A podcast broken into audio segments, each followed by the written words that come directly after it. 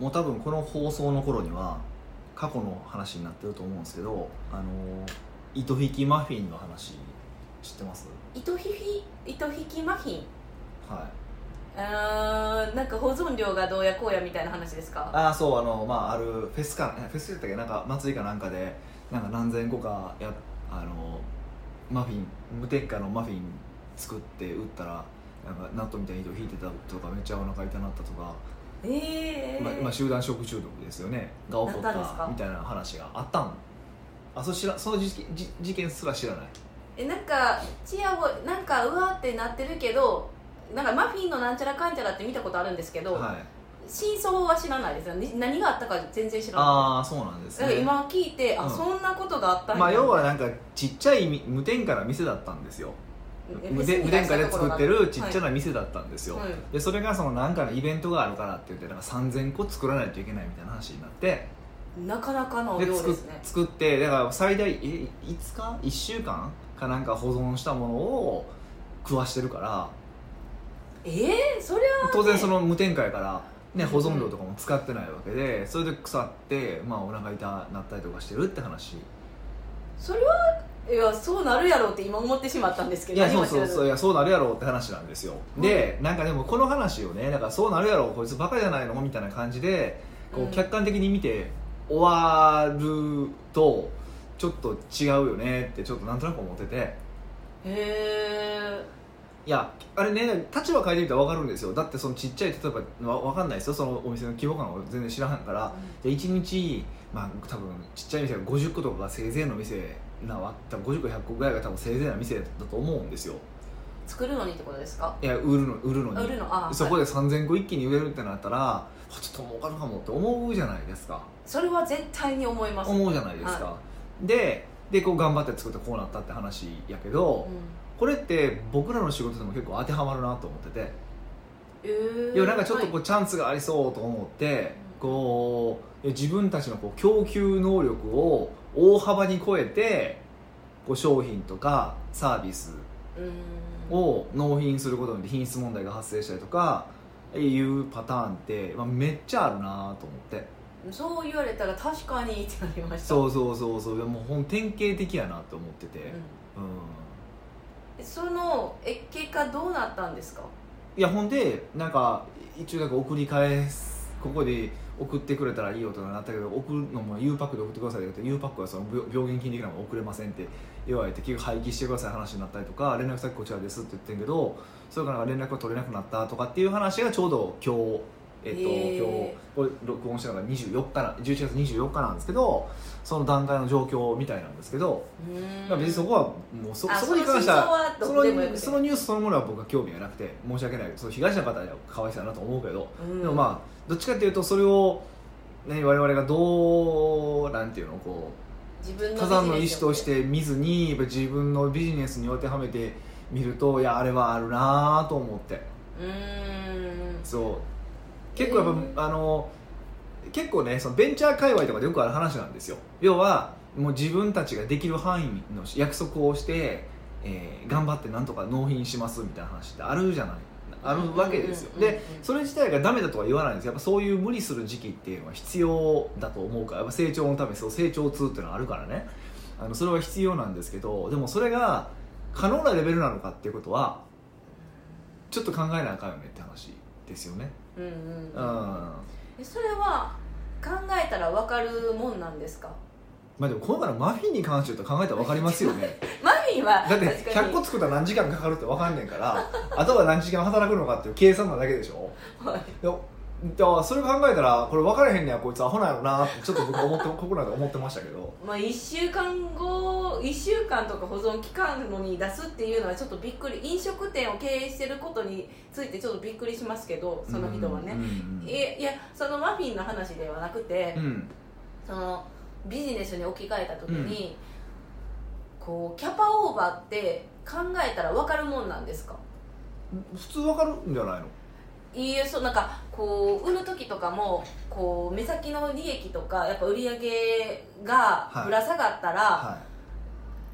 こなんとかいけるなんとかいけるで多分受注しちゃうと思うんですよなんとかいけるなんとかいけるってのはなんとかいけるなんですよだから、えーなんとかいけるってのはなんとかいけるんですよでも3000個って絶対なんとかのレベルじゃないんですよ普通に考えてあマフィンの3000個あじゃあビジネスでもその3000個みたいなななんとかいけへん量は分かるはずやってことですかそうそうそう普通は分かるんですよねでもかでもかこれ怖くて金にこう欲がくらむとはいそれが見えへんくなるなるのとか都合のいい解釈してうんしだすんですけどやっぱまあ金だけじゃなくてね、まあ、だからもちろんそのリソースの問題があるからやっぱそので自分のリソースをちゃんと知ってるのかどうかって結構大事だなと思うんですようーんで最近ねそれこそあのまあこうコンサルティングしてて結構なんかねこのね半年めっちゃあった事件というかあのめっちゃあった事案があってヒデさんが、そうあのクライアントさんでねうん要は売り上げ増やしたいうんみたいな話が来るんですよ、まあ、いろんな方でで話聞いたらもう絶対売り上げ上げられへんでみたいな感じなんですよえあその内容を聞くとってことですかそうそうでそれどういう意味なのかっていうとね、例えば、まあ、ちょっと何業って言ったらその人特定されてしまうからあれやけど例えばじゃあ治療院でもいいわ治療院は一番わかりやすいと思うんですけど、うん治療院で、えーとまあ、1人頭30分なり1時間とか施術していくらもらうっていうビジネスじゃないですかで例えば1日8時間やりましょうかと、えー8時間働きますで1人頭1時間ですってなったらまあ8人がマックス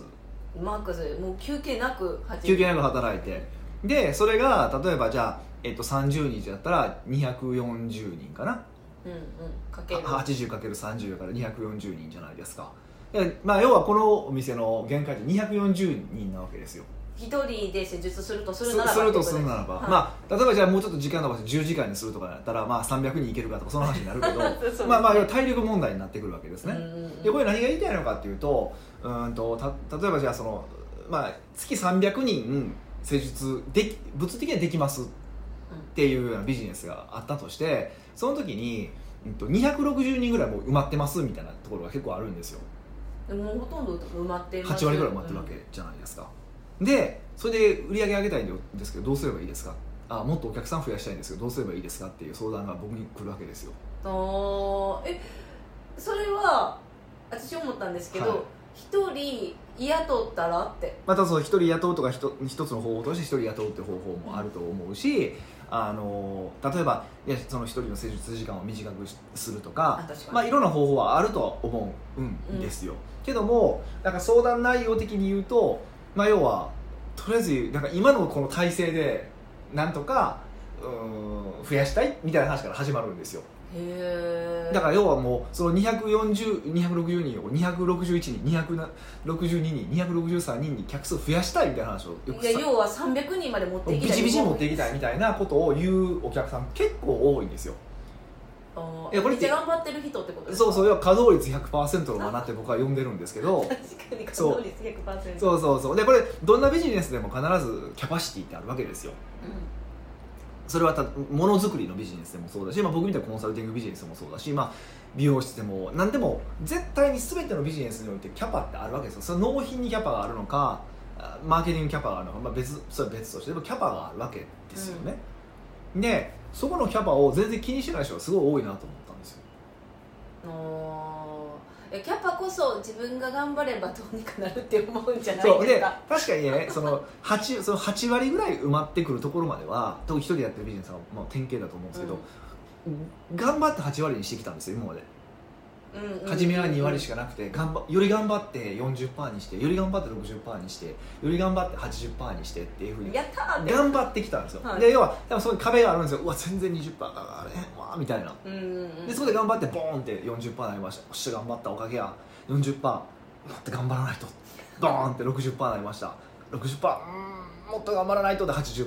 なんですよでその時にその80%だった人がじゃあ100%するのどう考えるかっていうともう分かりますよねでもうーん頑張ろうみたいなそう頑張ろうなんですよ今までやってきた成功パターンが頑張ろうだからうんうんうんだからあのー結局うまくいかないって話なんですね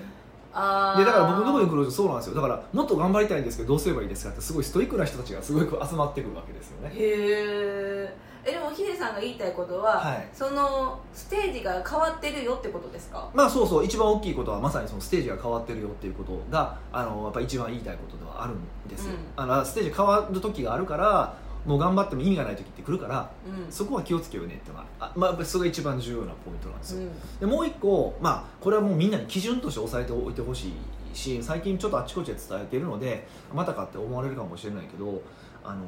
ーもっと60%稼働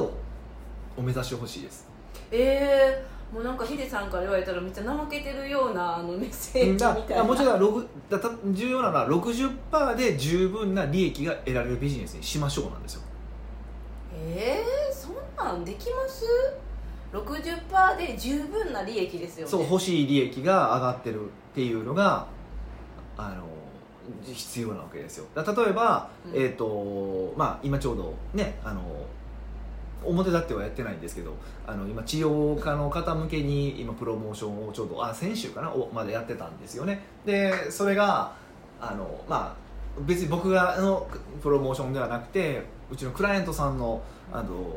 まあ、治療家の方のお話なんですけどその方なんかは実質2名うんで、えっと2名で週休2日でしかもなんか1日4時間とか5時間しか働いてませんみたいなえー、治療院でそうそれで、えっと、1人頭100万稼いでるんですよ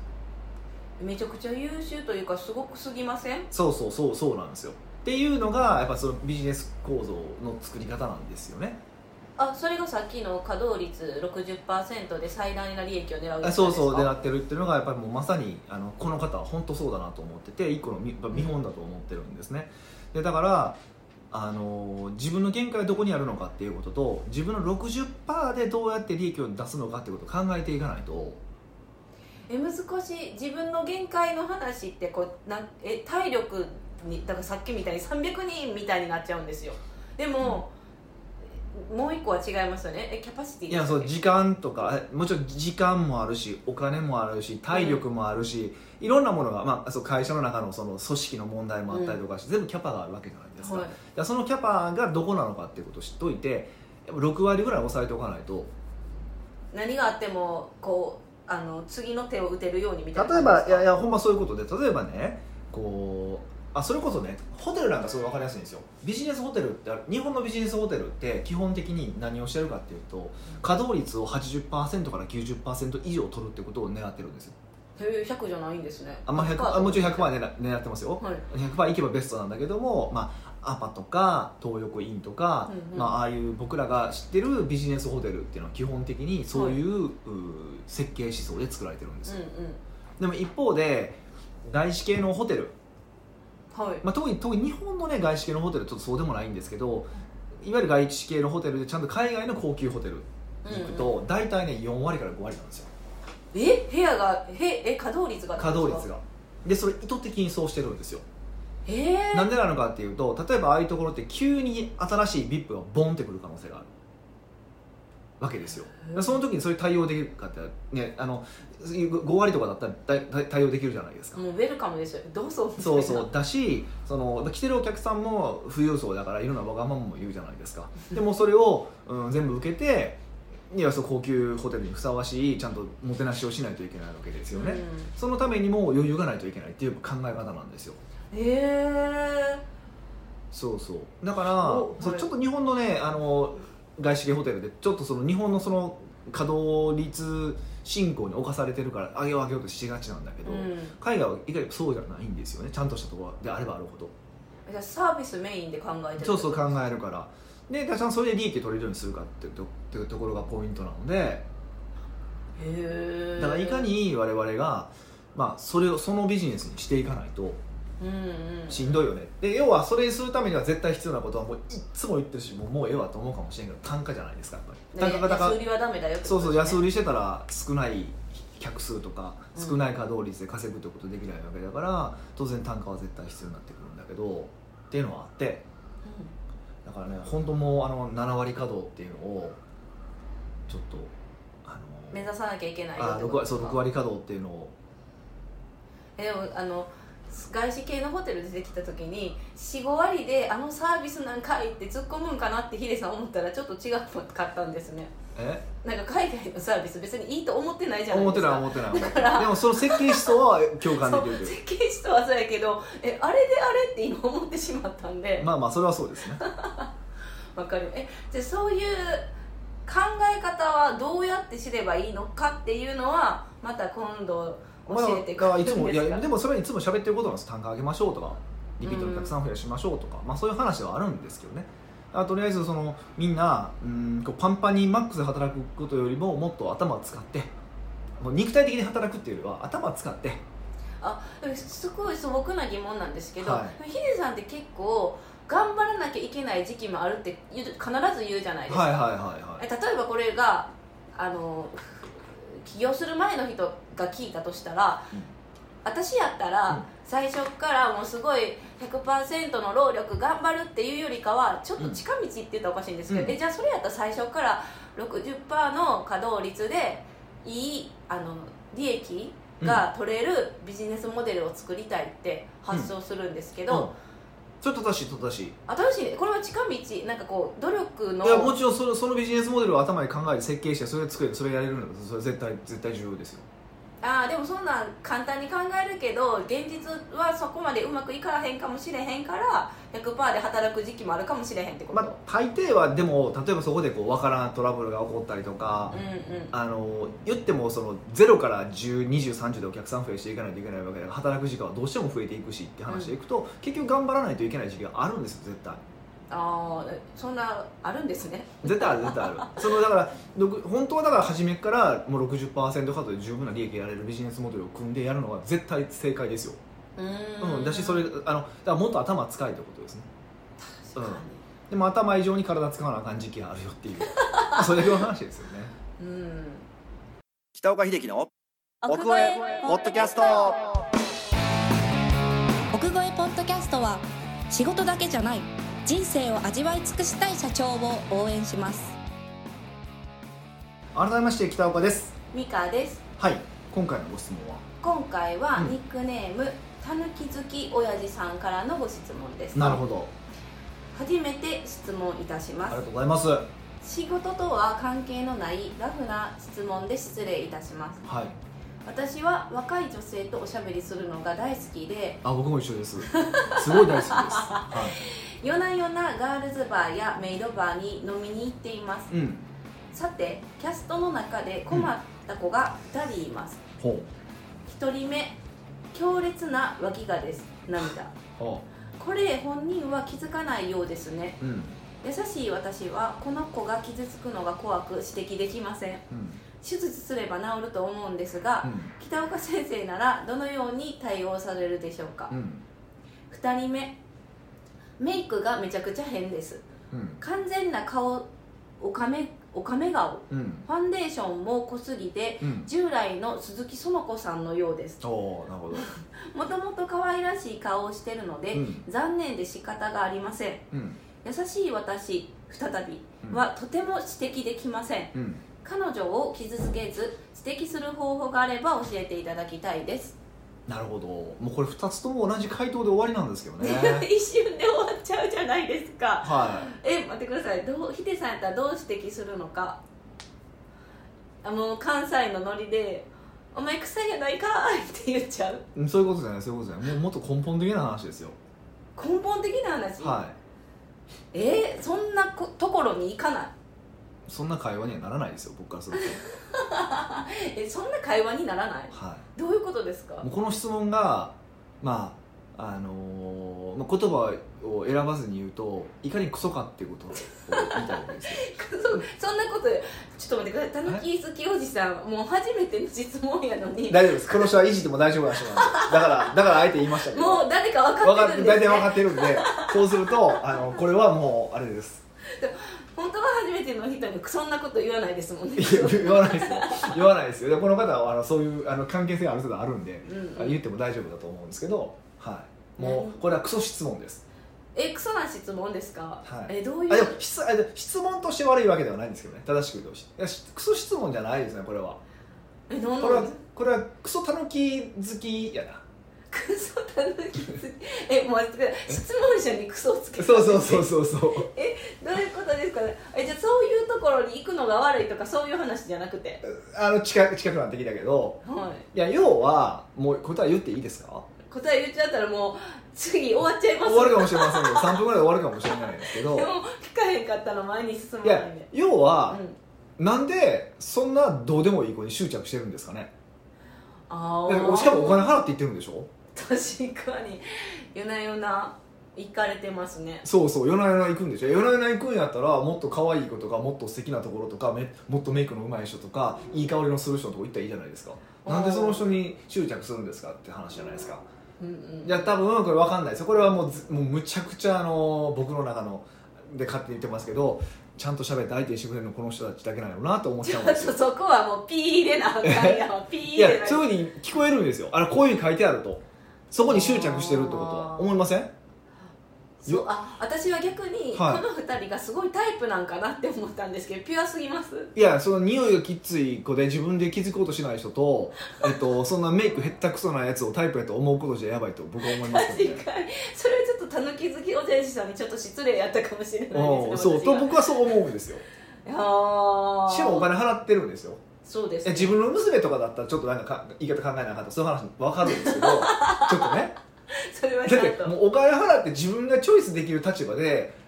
ですらそんな人を選ぶってことはもうそんな人しか選べない自分の状況があるんじゃないかって僕どっちかというとそっち疑ってるんですよ今あーえどうしましょうそいやそっち説がちょっとあの正解やったとしたらはいあのどう変わればいいんですかたぬき好きおやじさんはえだってそっちの方が建設的建設的な話ですよねこの質問に対して全然答えてないけどはい全然回答して回答はないけど回答してないけ ど、うんえこうたぬき好きおじさんの改革について話しましょうだからそれはもうあれじゃないですかあの他のお店行けばいいんじゃないですか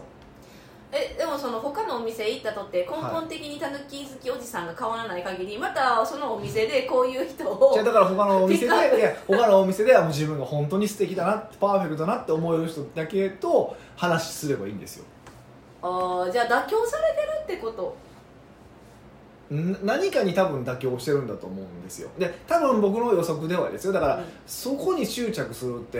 いやよっぽどが普段喋ってくれへんのかなとか思うんですよお金払お金払っていってるはずなのに喋ってくれへんのかなとかすごい心配になるんですよ僕どっちかっていうとあーなるほど え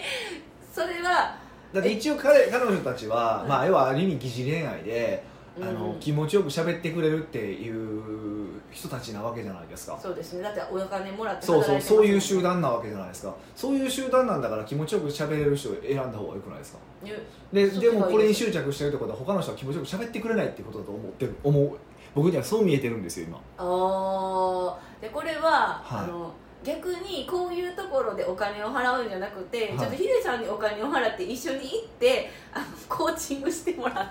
叩き直したらいいんじゃないんですかあ僕がですかはいえ、そうそうそうそうそあうー一緒に行ってみてまフィードバックしてみたいなあ、でも確かにあのこの子たちに働くよりかは絶対将来の生産性があると思うんまであすけね、ど、確かにあの、まあ、ある人がすごい夜の店が好きな人がいててはい、ですごい一人の女の子にハマってた人がいてたんですよその子は可愛いんですかでそれちょっと僕知らないんですけど、でででもその子にもうむちゃくちゃ貢いでるとけども全然付き合ってくれへんって話をしてたんですよ本気の力士でそうそう北岡さんどうししたらいいですかねっていう話をされたんですよはいで、まあ、結論僕が言ったことはもうそれねあのあと6人彼女作ってください6人あ6人狙ってくださいって話をしたんですよ6人狙でう、まずまず前提条件として水商売の子っていうのはそうやってこう疑似恋愛で引っ張ってお金を引っ張っていくっていうのは仕事ですよねこれは分かりますよねうんうんうんそれは分かってますとうん分か分かってますと、はいでもなんか可能性がある気がするじゃないですかって話をされたんですよ、うんまあ、確かに可能性がないとは言わないですよもちろん付き合う人もいてるわけだからないとは言わないですとでも一番の今の問題は何か分かりますかとそれはその女の子だけにすごい執着してることだっていう話をしたんですよで実際やっぱ呼び出されたらすぐ行ってるしへえそうなんか結構呼び出されたらすぐ行くってすごいなんかいいろいろ言いなりになってるんですよほんでなんならそのなんかその僕と食事行く時あるじゃないですかは僕と食事行く時すすらなんかあの今日は北岡さんって人と食事行きますっていうのをそれに報告してるんですよい何しに意味わかんないじゃない ですかしかも付き合ってもないん ですよ彼彼女女でもないんですよもう俺彼女でも意味わからへんけ そどうそうそうそうなんですようんうん、っていう話をしたからちょっとこれはダメですとだからまあそれならちょっともう他も行きましょうって言ってで彼を連れて僕はあの他のあのそういう夜のお店に連れて行ったんですよあ違うお店ですそねうそう、はいでまあそこはまあ割とそのなんていうかな、まあ、結構綺麗な子が集まりやすい店を何軒か、まあ、ピックアップして連れて行っえそたんれですけ綺ど麗な子が集まれるやすい店とかもあるんですねあまあもちろんあるわけですよ ほんなら「北川さんこんな可愛い子見たことないです」とか言うわけですよあ ーなでるほどでそれ3軒ぐらいはしごしたわけですよ、うん、であのほんならもう毎回ちょ「僕好きになったかもしれないです」とかって言うんですよえそうえどで誰をであのそそのう23軒行ったところ行でったこの店もう行くたび行くたび好きになったかもしれないですってわけわからんこと言う始めるわけです よまあそうですよねって言って多分それってハマるってことはそういうことでしょうねじゃああのそれを全員攻め攻め込んでくださいそうするとここに対する執着なくなりますからって言ったらまああの人亡くなったんですよ あまあ、まあ、あの一応本人の名誉のために言っておくと、うんまだ誰もいけてないですあいやいやメリーのために言ったらあかんやろそれはえだからこうやってじゃあたぬき好きおじさんにも同じことが言えるってことなんですそうこのおそうなんで店の